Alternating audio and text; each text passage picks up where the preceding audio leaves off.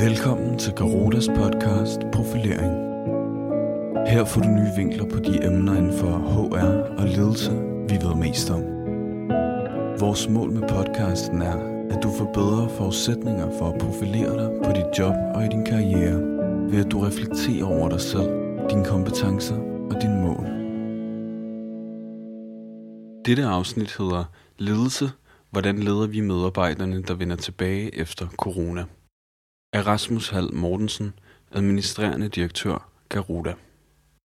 Statsminister Mette Frederiksen og resten af den socialdemokratiske regering løsner nu op for restriktionerne, de indførte for at dæmme op for coronasmitten. For mange af medarbejderne, som arbejder hjemme, betyder det, at de gradvist kan vende tilbage til arbejdspladsen inden for de kommende uger og måneder.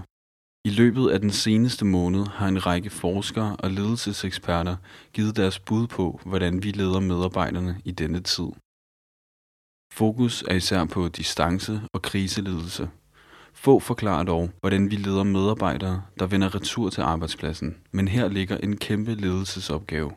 I denne artikel forklarer jeg ud fra begreberne fra Garudas personprofil fokusprofilen, hvilke bekymringer hver af de fire typer sandsynligvis går med i øjeblikket, og hvordan du leder deres tilbagevenden til arbejdspladsen. Visionsledelse er vigtigere end nogensinde. Inden jeg kommer dertil, vil jeg fremhæve en væsentlig pointe fra professor og medlem af ledelseskommissionen Lotte Bø Andersen. Hun argumenterer for, at visionsledelse i denne krisetid er vigtigere end nogensinde før. Visionsledelse handler om at udstede en bestemt retning, vi rejser imod, og om at tegne et billede af den fremtid, vi ønsker at bidrage til. Visionen rummer, hvorfor vores organisation eksisterer. I en krisetid kan visionen komme under pres. I særdeleshed tab af mening giver anledning til inerti, bekymring eller nedsat produktivitet. Og det giver god mening, at vi som normale medarbejdere kan føle, at vores arbejde er mindre betydningsfuldt end sundhedssektorens, hvis forskel i samfundet er så evident. Men det betyder langt fra, at vores arbejde er betydningsløst. Om ikke andet hjælper vi med at holde økonomien i gang og bidrager dermed til den offentlige sektor, herunder sundhedssektoren. Her er altså en forskel, vi alle gør. Men som organisationer har vi også en større eksistensberettigelse. Ellers vil ingen gøre brug af vores ydelser.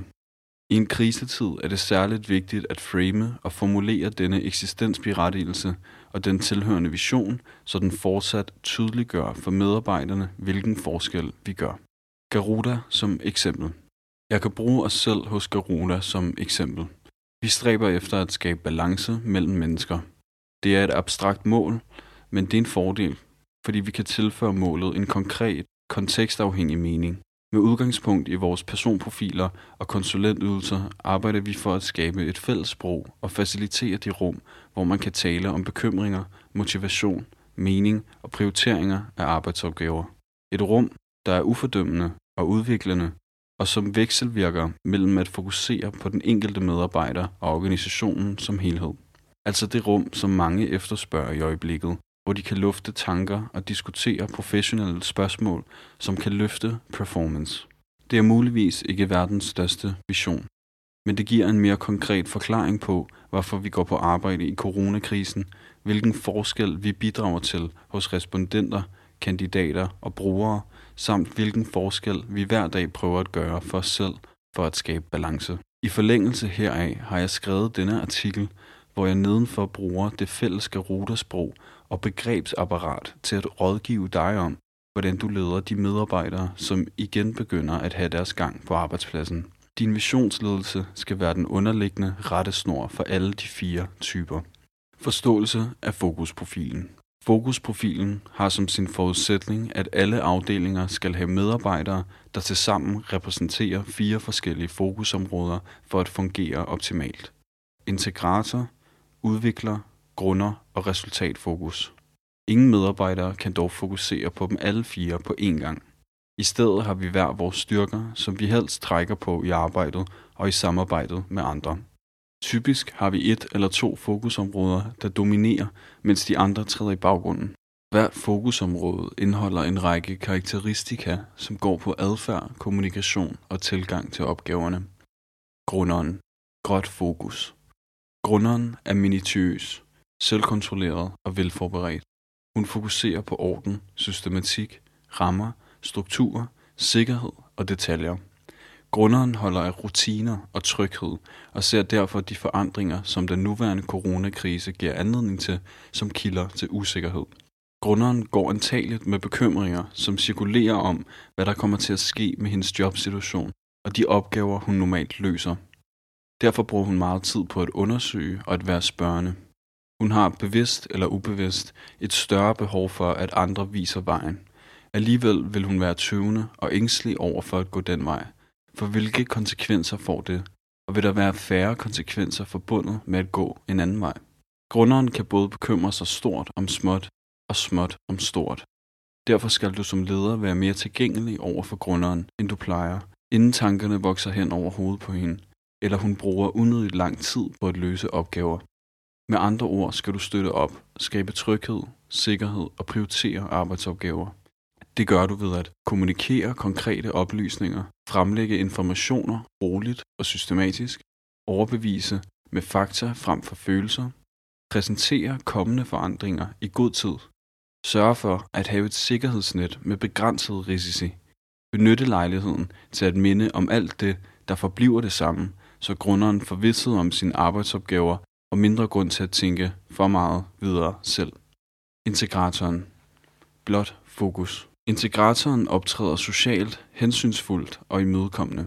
Hun tænker på samspillet mellem mennesker, på at forstå andre og skabe konsensus, og så sætter hun sig ind i andres behov og forventninger.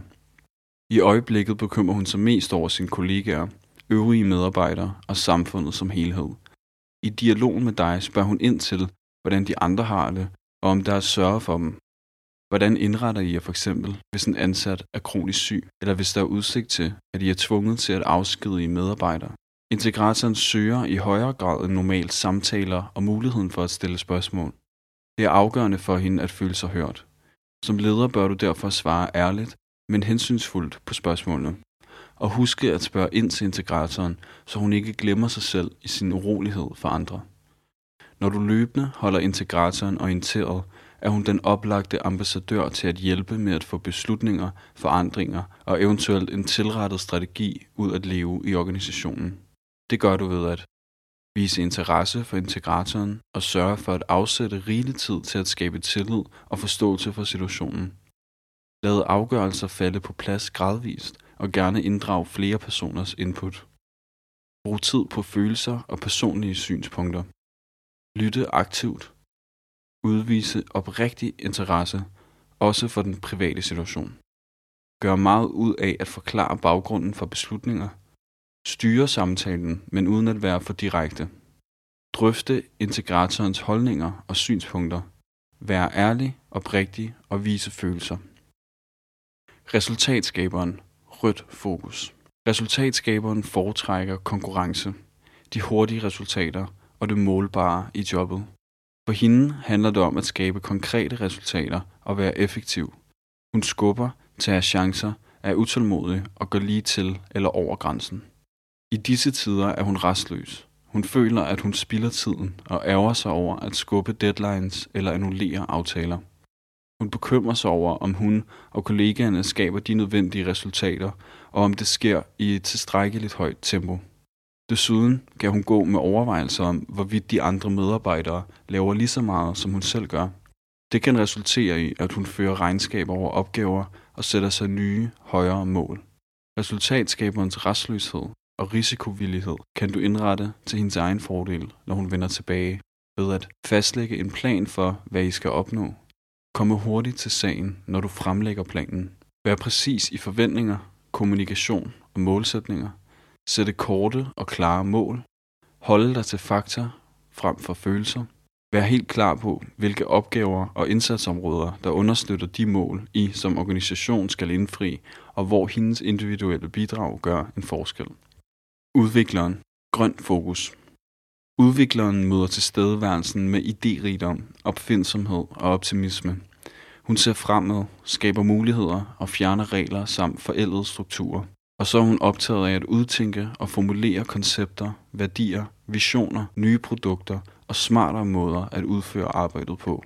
Udvikleren er urolig for, om alle de gode tanker, idéer og intentioner, der lå på tegnebrættet inden coronaudbruddet, fortsat kan blive ført ud i livet. Er der stadig tid eller økonomi til det? Hvad med overskud til at eksperimentere, lege og prøve sig frem? Bliver hun nu begrænset? Og orienterer virksomhedens strategiske og driftsmæssige fokus så kun mod bundlinjen med det tilhørende kortsigtede, profitmaksimerende mål? Det er tre af de spørgsmål, udvikleren kan gå med, inden hun vender tilbage på jobbet. For at tage hånd om dem og lede udvikleren hensigtsmæssigt, kan du vise begejstring, selvom der i en periode kan være tale om begrænsninger. Spørg ind til idéer eller tanker om opgaver og opgaveløsning. Lytte til idéerne og sætte dem ind i en idébank til fremtiden, f.eks. sommerferieaktiviteter. Beskriv de nuværende muligheder i et større perspektiv. Husk visionsledelsen. Begynd med de forventede resultater af indgreb og forandringer. Lad udvikleren få fri talestrøm i starten.